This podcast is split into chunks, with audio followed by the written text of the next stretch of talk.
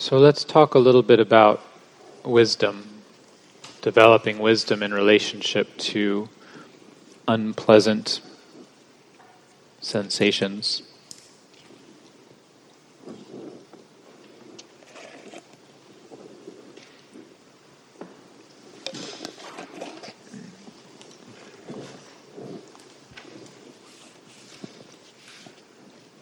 So, with balance comes mysterious intimacy. So the W is for wisdom, with, the sense of being with something. So I'd like to explore this a little bit.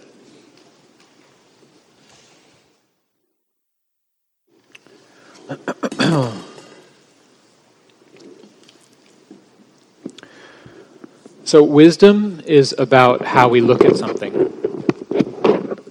It's about our view, how we see things. How we see things determines how we relate to them. Yeah? So, um,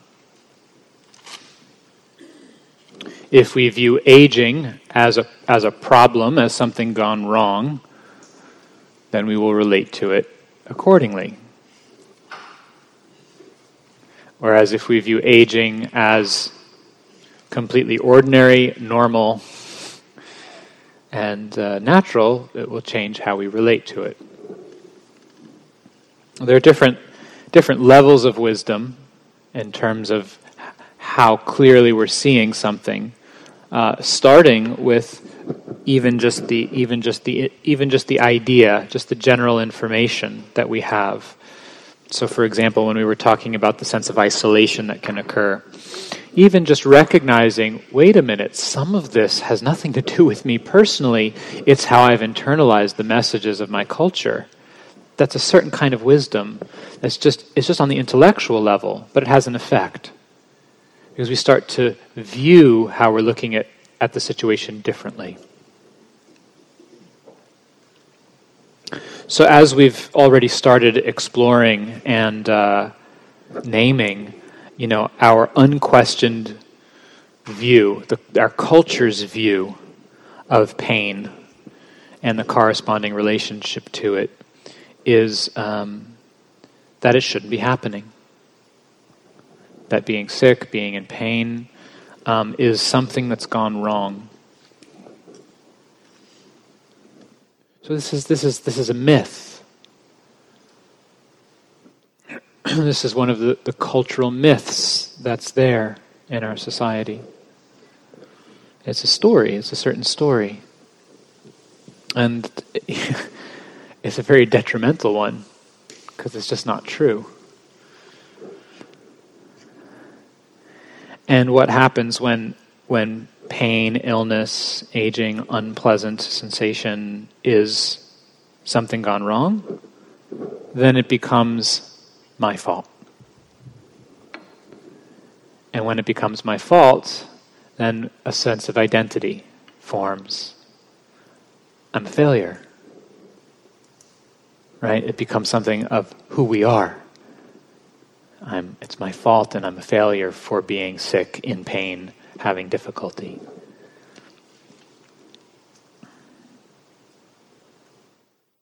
And then that determines a relationship with the experience. Then, anytime there's a painful sensation, what, what, how do we relate? How do we respond? If the view is, shouldn't be happening, something gone wrong, my fault, bad, problem, if that's the view, then what kind of relationship do we have with it? Don't want it, make it go away, ashamed of it, angry at it, judging it, hiding it, right? All of those responses are fed by the view. They're conditioned by the view. what happens if that view were to shift?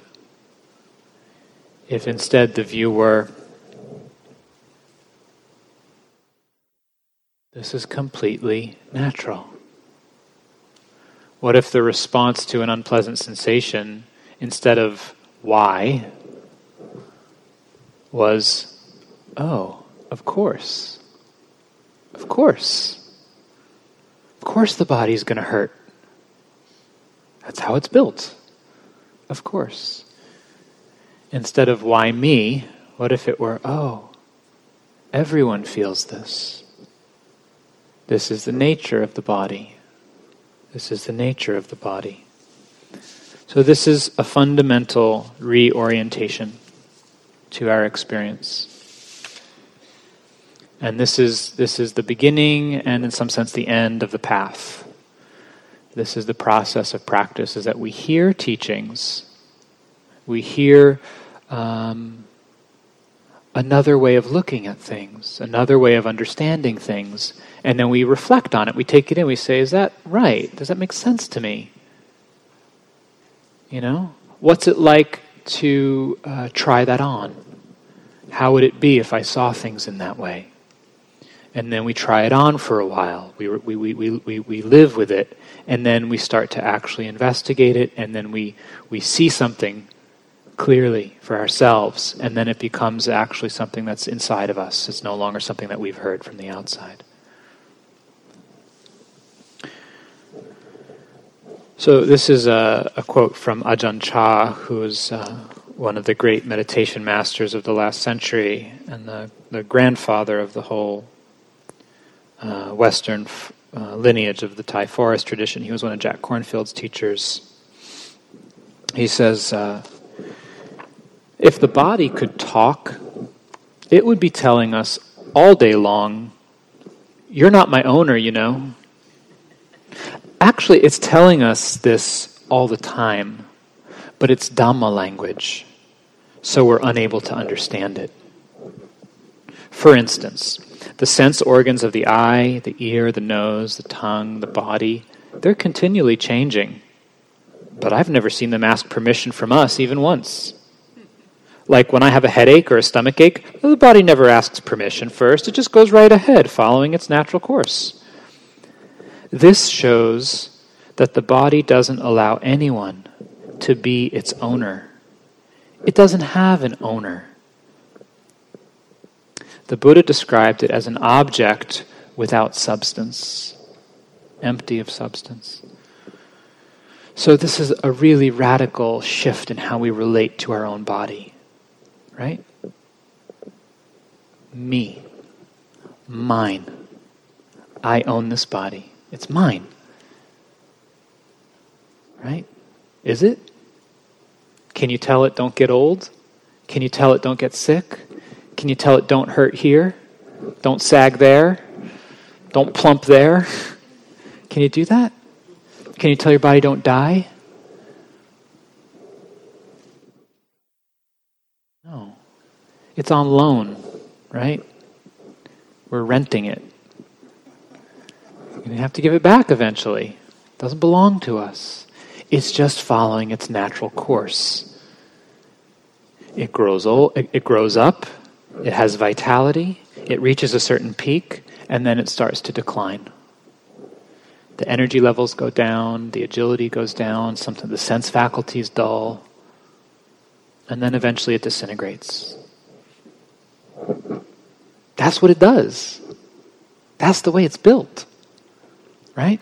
We don't we know this. This is not news to any of us, but do we really know it? Do we really do we really fully accept it and see it clearly. You know?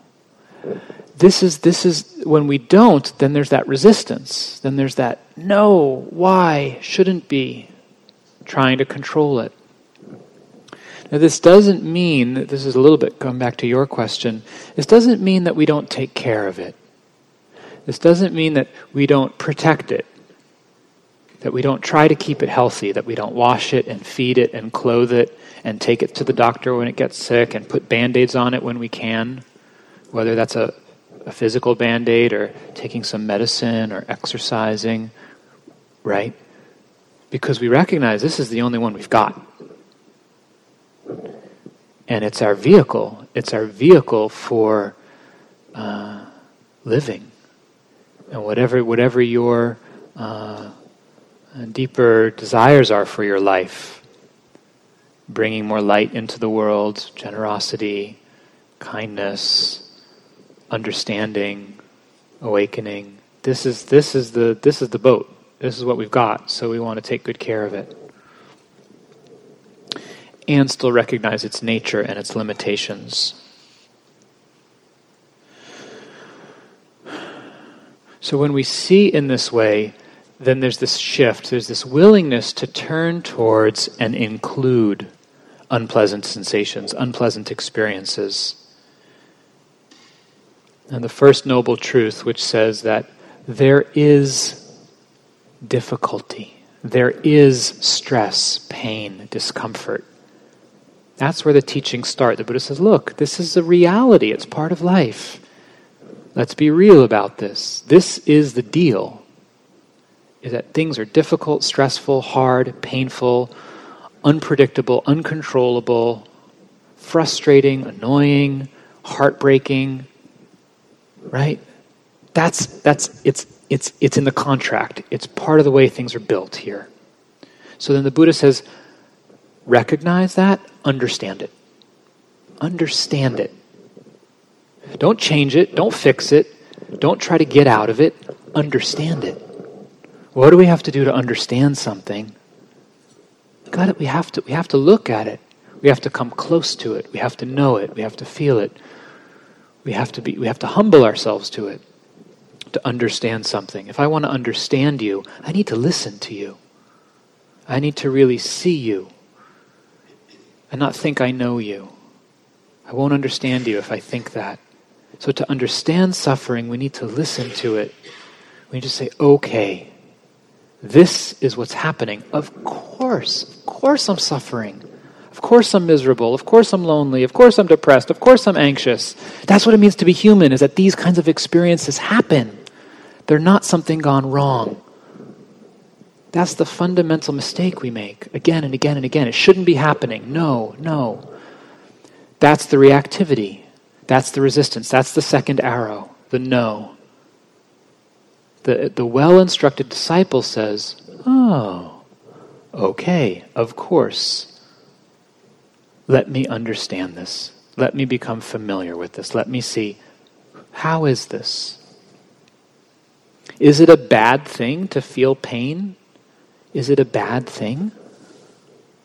Why, why, sh- why shouldn't we feel unpleasant sensations? It's like that, that analogy I gave of only wanting to breathe in and never breathe out. It's crazy. So the unpleasant sensations are happening. They're already here. The aging is happening, the decline is happening, whatever it is, the illness is happening. The question then becomes how do I relate to this? How do, what am I doing with this? How will I use this?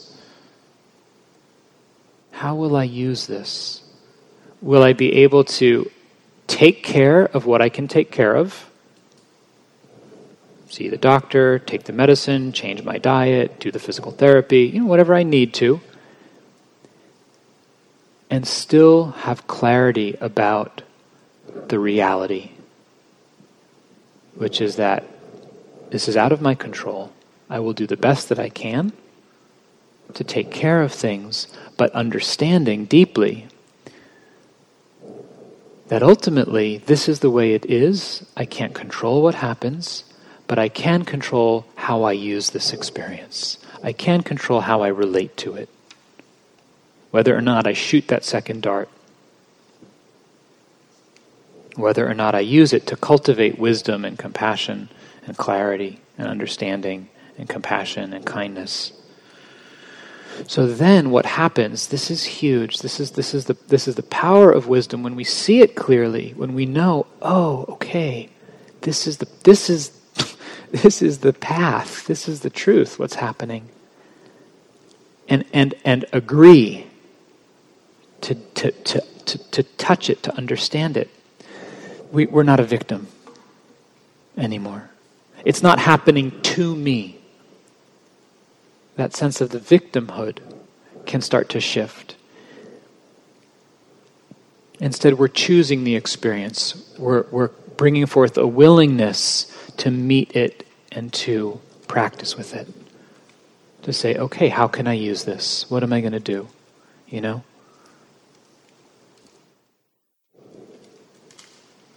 When we open to the experience, when we can actually turn towards it, something happens. Something profound can happen. It ennobles us. This is why these, these four truths are called noble truths or ennobling truths because they connect us with a sense of dignity and with a sense of um, uh, vast vastness that we see that um, when we can experience pain consciously when we can become conscious of difficulty it deepens our humanity when I can suffer consciously, when I can understand suffering, when I can bring awareness to the experience, then it becomes transformative instead of oppressive. It awakens the heart, it opens the heart. We start to see, oh, this is not just me. This isn't anything personal to me. This is the human condition. The human condition. When we meet it, when we, when, we, when we include it, when we're willing to do that, to see it with wisdom and know this is okay, this is natural. One of the, um, well, I, I just come back to that in one moment. The, the willingness uh, to touch that pain, to touch that uh, unpleasant sensation and everything around it the fear, the shame, the confusion, the helplessness, the anger, the rage, the despair, all of that, it takes, it takes a lot of courage. It takes a lot of energy. And in that process, um, the heart is strengthened. The heart grows. It's a certain exercise for, for our spirit. And then through deeply acknowledging and knowing our own vulnerability, we start to feel connected with the vulnerability of all of life. As, as Naomi Shihab Nye says in the poem Kindness, um, we see, we see uh, how wide the fabric is. We see that our one thread of suffering is connected to the thread of a, of a great tapestry. And then we start to be able to really uh, understand it. When we can meet it, when we can look at it, we start to see, you know, how does this arise? How does this experience come into being? And what's supporting it? What's keeping it going? There's the unpleasant sensation, and then there's the suffering we create around it. What are the conditions for that? We start to see how it's put together. That there's the unpleasant sensation, and then boom, boom, boom, boom, boom, boom, boom there's everything else that comes after it the second dart, the third dart, the fourth dart. Shouldn't be happening. Why me? My fault. Never get better. Rest of my life. All of that that gets created around it. And we start to see how we can, uh, how those conditions are. Um, uh, how they're like uh, like a house of sticks, all resting on each other. And when you start to take one out or two out, they collapse. And then there's just the sensation. Um, I, ha- I just want to share a couple of stories about my own practice in this way, and then um, and then I'll give you some suggestions on how to practice with it.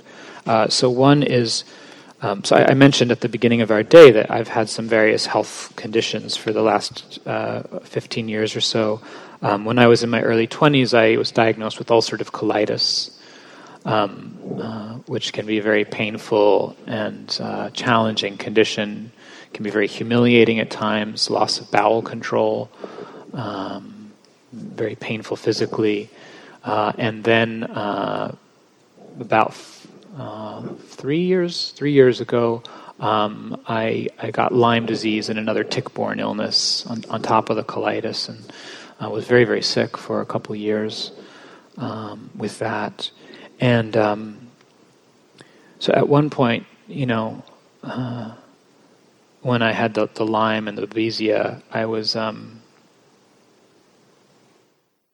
was suffering a lot and really feeling like, you know, going, uh, uh, um, trying to edit the universe, as a colleague of mine says, you know, going back in time and trying to figure out, like, why did I get bitten by that tick? And if only I had done this or not done that, and I wouldn't have been in that place at that time, and, you know, just avoiding it, resisting it, wishing it were different, and somehow in my mind. And then, you know, I, I used wisdom reflections, and this is the practice that I'm going to invite uh, us to do together is using a reflection, a mental uh, idea to catalyze wisdom. To reflect, okay, like, okay, I'm sick, you know? I've been, practi- I pra- I've been practicing long enough to know that, like, this is normal. This is just what the body does. But still, there's that natural resistance. Like, no, no, no, you know, shouldn't be happening.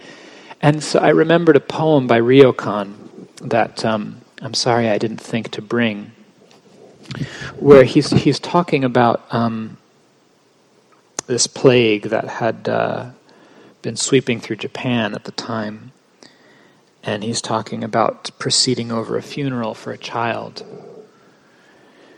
And just the, uh, the immense sadness and uh, um,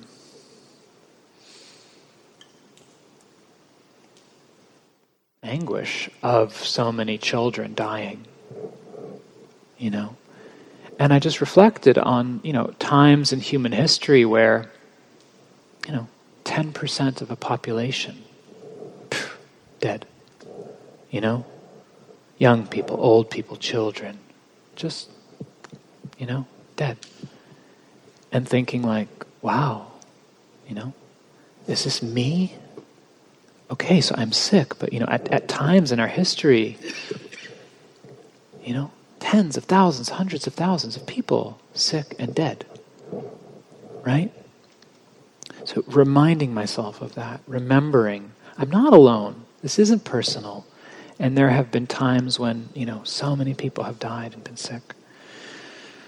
Uh, another moment of insight came around this, um, coming back to that story of the Buddha with the, the, um, the intoxication or the vanity of health and the vanity of youth. Again, so, you know, one of the things about often chronic illnesses is the invisibility, right? No one can see you know, no one knows what you're actually experiencing, often on the inside. Oh, you look so great. You know that one? Right? And how painful that can be. Right? So I was um, uh, noticing envy arising in the mind. It's not an ex- emotional experience that I, I had been or very familiar with for various reasons, whether it's the privilege I've lived with in my life or my particular disposition or personality. It's not something that I've, I've kind of envied other people. Oh, I wish I had that thing, or I wish I had that body, or I wish I had that girlfriend or job or whatever. But I actually noticed myself envying people's health. And I noticed myself looking at someone and, you know, like, he's healthy. How come he's not in pain or suffering? How, come I am? Right? Noticing that. And it, it was very powerful to, to, two, two insights that came about through starting to include that experience of envy in my awareness. Not to try to make it go away, not to, oh, I shouldn't be doing this, or, but actually say, wow, that's interesting. Look at that, what's going on here? Really feeling it and investigating it. I noticed two things. First, I noticed that the suffering of the envy was supported by a certain condition. It was supported by, and this is, this is tough, but it was supported by my desire to be healthy. It was supported by my intoxication, my vanity with health. if I wasn't yearning to be healthy, I wouldn't be envying others. Just like I wasn't envying that car or that, you know, outfit. Why? Because I didn't want it. So there's no envy. So there's no suffering. Now, this is tricky. There's a very fine line here because, of course, we want to be healthy. That's natural. That's like deeply physiological. And that's, you know, no pun intended, healthy to want to be healthy, you know? And we do what we can to be healthy. Of course we do. But when it becomes, uh, when we become obsessed with it, or when we, when we hold too tightly to it, then the suffering arises. Because then it's something other people have that I don't have that I wish I had. And that's suffering. So, this is to, to, to be able to want something without attachment. To be able to recognize, yeah, of course I want to be healthy, and I'm going to do everything I can in my power to be healthy without being attached to the outcome. Recognizing that I, I don't know if that's going to happen, and I'm okay with that. You know? So that was the first insight that came was seeing that it was my own um, attachment, uh, longing, thirst for getting back what I had lost, getting back my health, my, that loss that was supporting the envy and the suffering of looking around and envying. But the other insight that came was I remember I was actually on retreat I was walking back to my room, and I was walking behind someone else, another young man, envying his imagined health as I was feeling pain in my body. And uh, became aware of that. And then I could, I, and then I felt the vulnerability.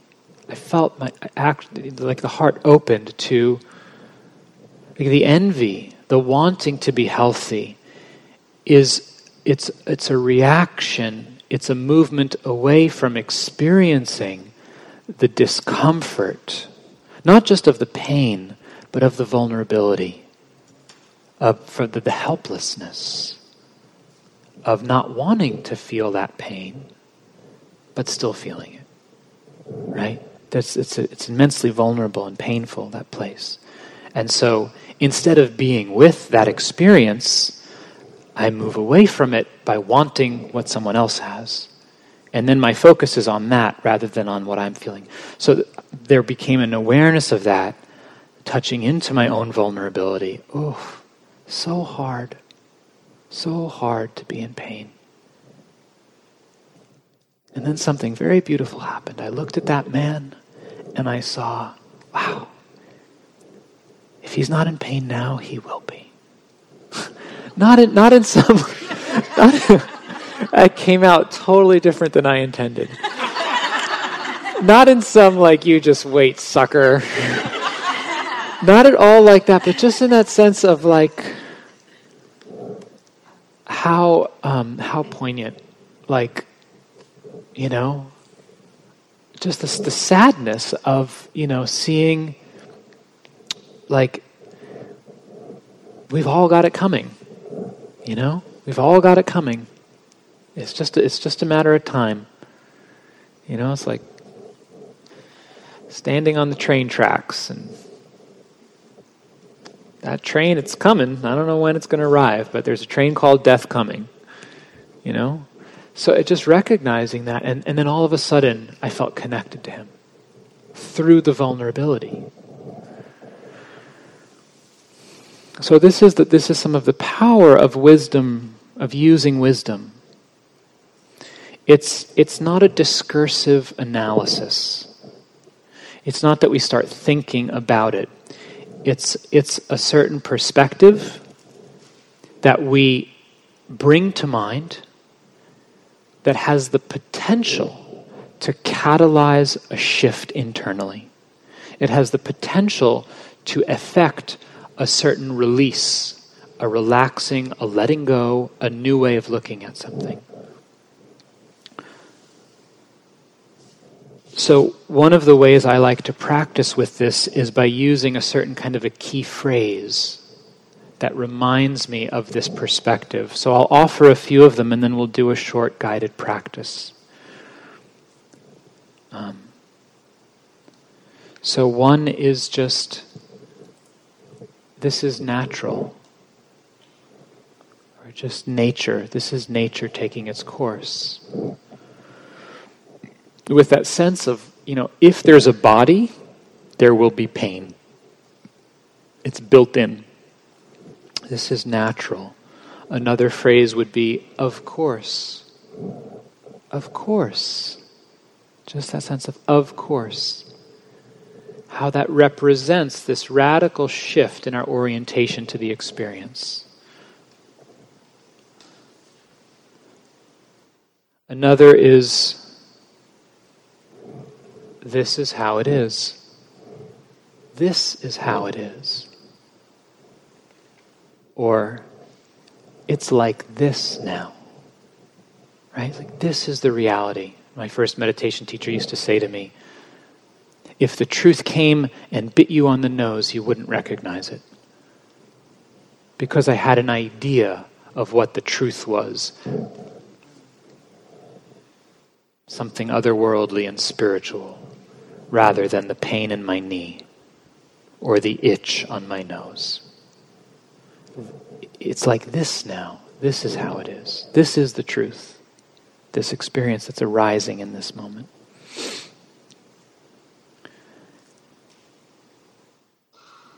Another kind of wisdom reflection is um, turning our mind towards the universality of the experience. So, uh, just as I feel this pain, so too do others feel pain. So too have others suffered. That sense of not being alone in it. Or, or another way of encapsulating it is I am not exempt. I'm not exempt. Right? This, is, this is all of us. So, what, what I will uh, suggest here is that um, we'll sit together for a little bit, and then um, I'll just uh, say each of these phrases with some space in between them as a way of you kind of trying trying it on. The idea isn't to use all of these. It's not like you know, like of course, oh, this is how it is. Oh, uh, I'm not exempt. Uh, you know, like we're just like reaching for something to make it go away. Not going to work. This is that, that motivation is the sense of being willing to meet it, being, you know, the interest to, to turn towards and understand it. So as I say each phrase, take it in. Let, let your own heart or mind kind of say it for yourself. And see, you know, what, what feels like your own language, what feels authentic to you as a way of remembering this perspective.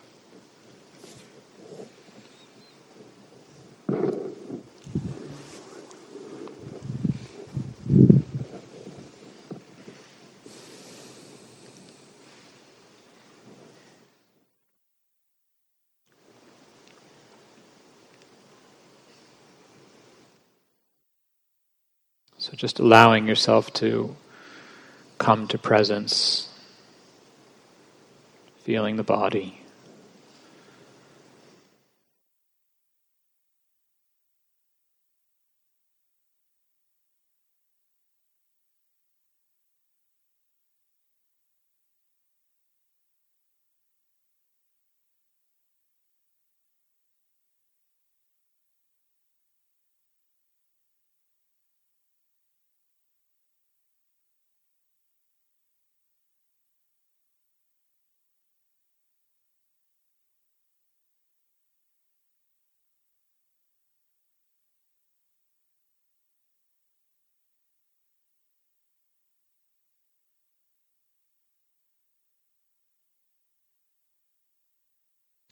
Allowing the jaw to be relaxed, letting the eyes and the eyebrows all the facial muscles to relax.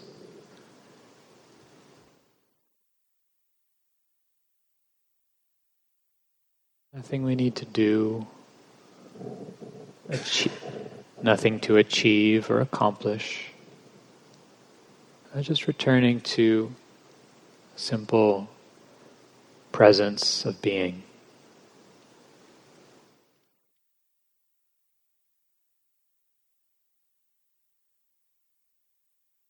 Feeling the body sitting.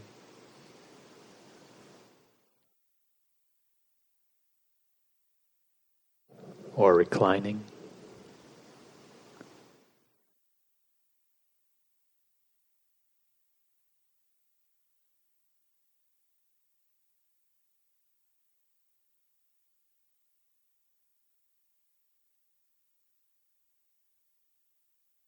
Allowing the solidity of the physical form to steady the awareness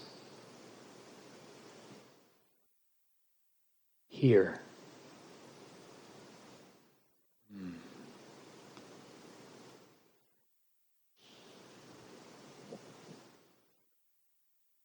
Settling the attention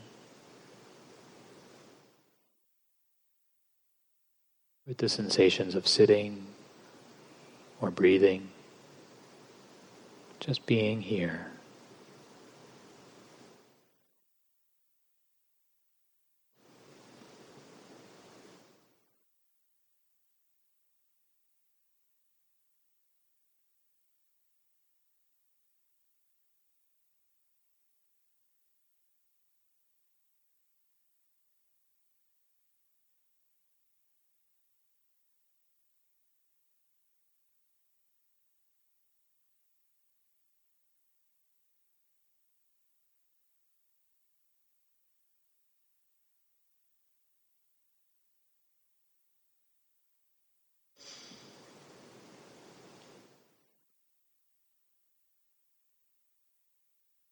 There's no need to force yourself to stay with really difficult sensations. That's generally not helpful.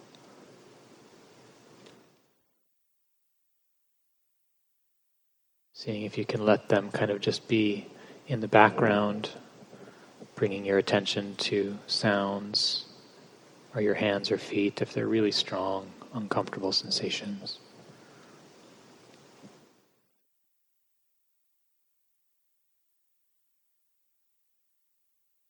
And if or when there is some unpleasant sensation, some physical pain,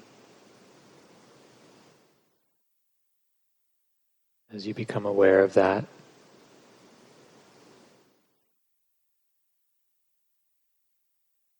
considering to oneself, of course, of course bodies feel pain, of course.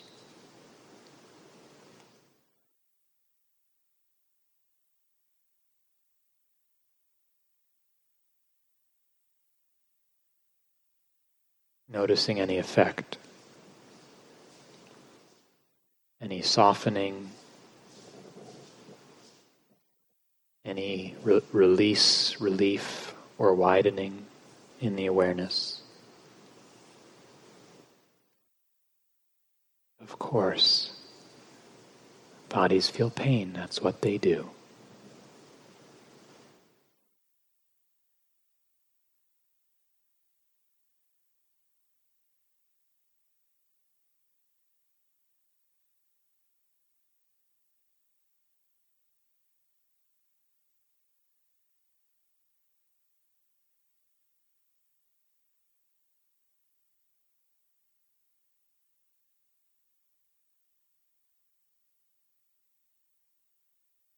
It's a soft, encouraging reminder rather than a forceful instruction or demand.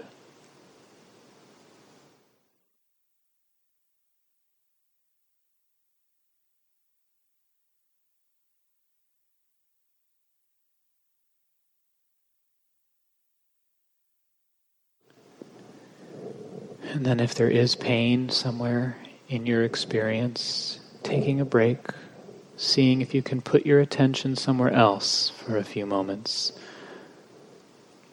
moving away from that unpleasant sensation or sensations to a more neutral or pleasant area in your experience. That might be in your body, it might be the hands, the feet, could be your lips, could be your eyelids, looking for a more neutral place of sensation in the body to rest your attention.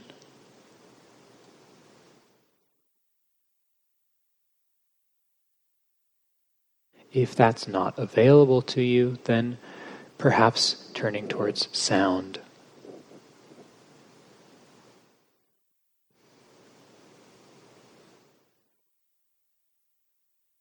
Moving away and just connecting with something more neutral. Resting the attention with this neutral reference point.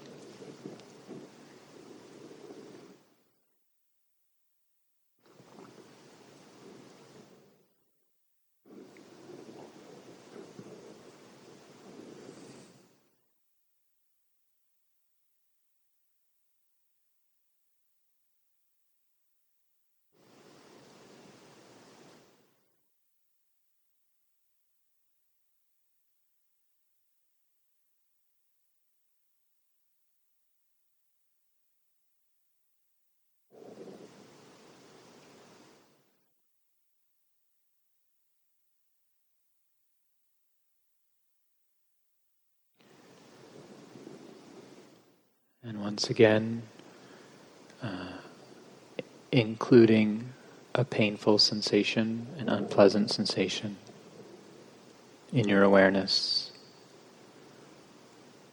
You don't have to focus on it. Don't zero in on it. Just just allowing that to be in your consciousness.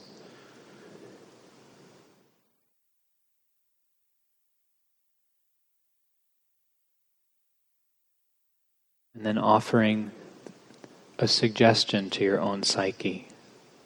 Oh, oh, this is how it is. This is how it is.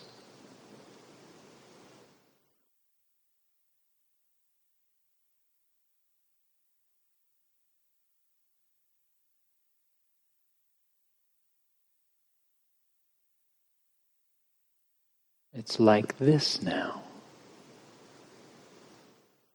Just that gentle reminder to see clearly. This is completely natural. Like this now.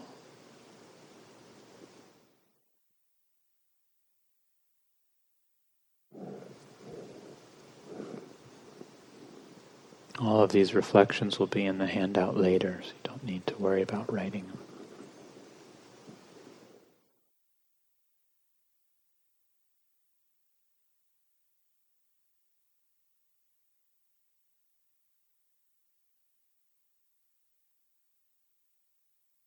It's like dropping, uh, a, it's like putting a, a drop of food dye in a glass of water. We just drop that phrase in and then let it begin to uh, diffuse into our mind and our body. This is how it is.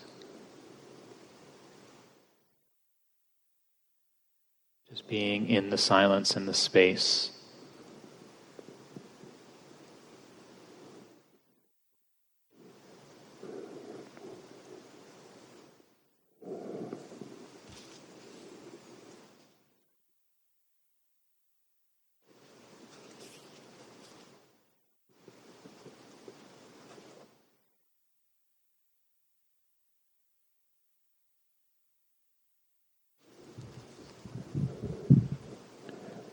noticing any effect, if there's any shift, softening, widening.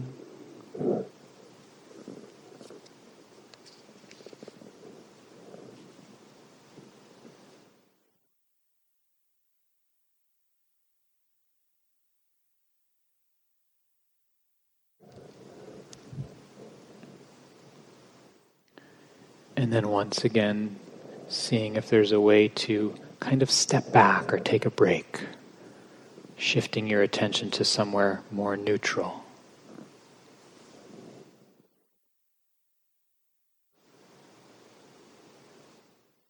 Hands, feet, could be your mouth or tongue, lips.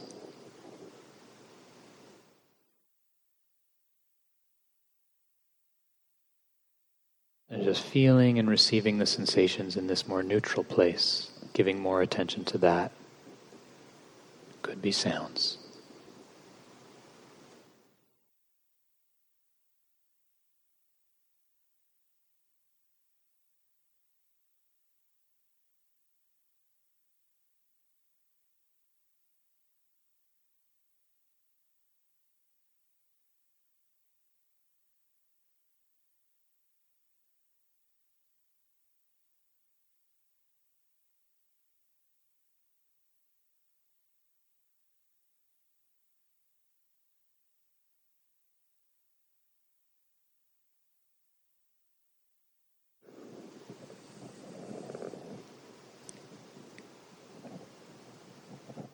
When thoughts or stories arise, seeing if you can just notice those, just like a radio in the background.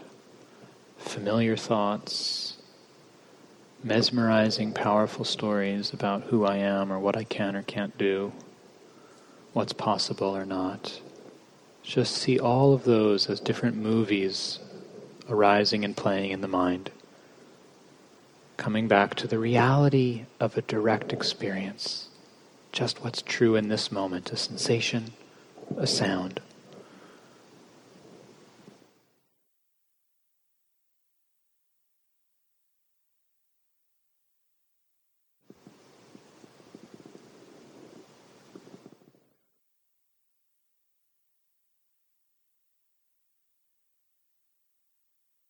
And now if you like, I'll invite you to see if you can include the whole picture internally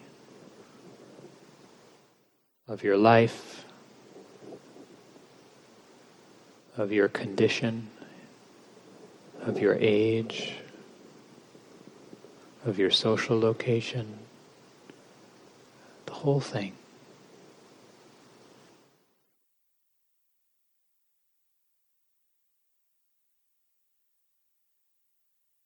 And with that sense of, I am not exempt.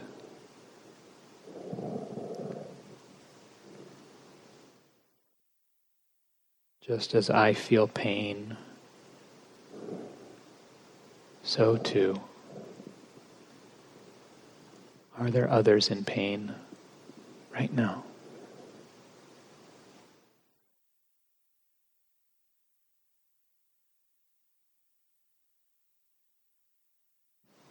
I'm not exempt.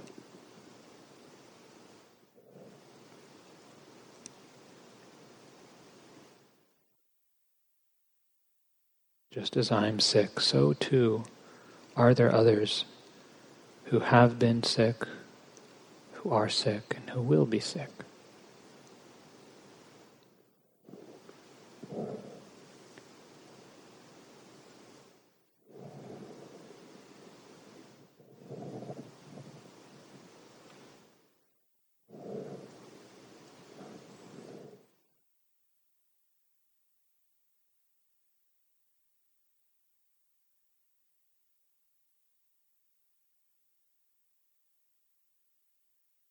I'm not exempt.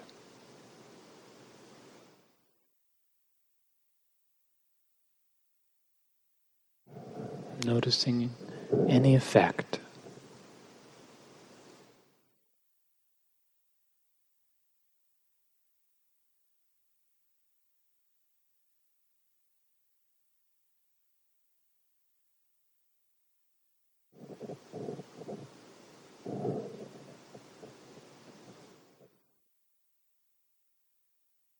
and then allowing all of it to uh, settle into the background, the thoughts, the ideas.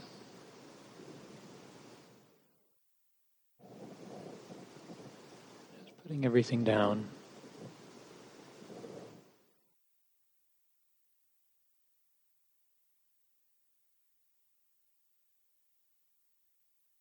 As we come to a close, taking a few moments to just consider what was useful about that for you, if anything. And just kind of garner anything that was learned. And really just making a mental note of it for yourself.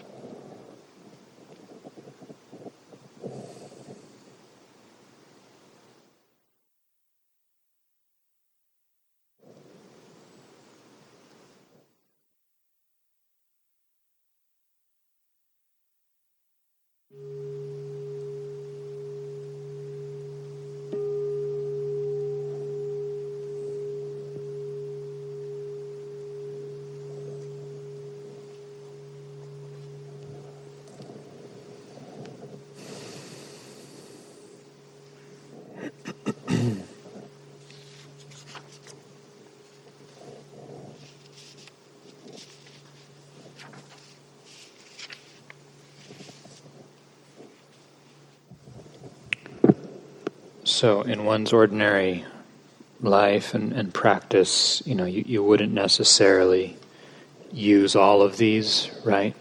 And just sort of suggesting them and then finding one that works for you or two that work for you and then at different times as appropriate calling them to calling it to mind whether you're doing formal meditation practice or just moving through your day um, finding your own phrase, your own words, your own way of capturing this understanding and reminding yourself of it.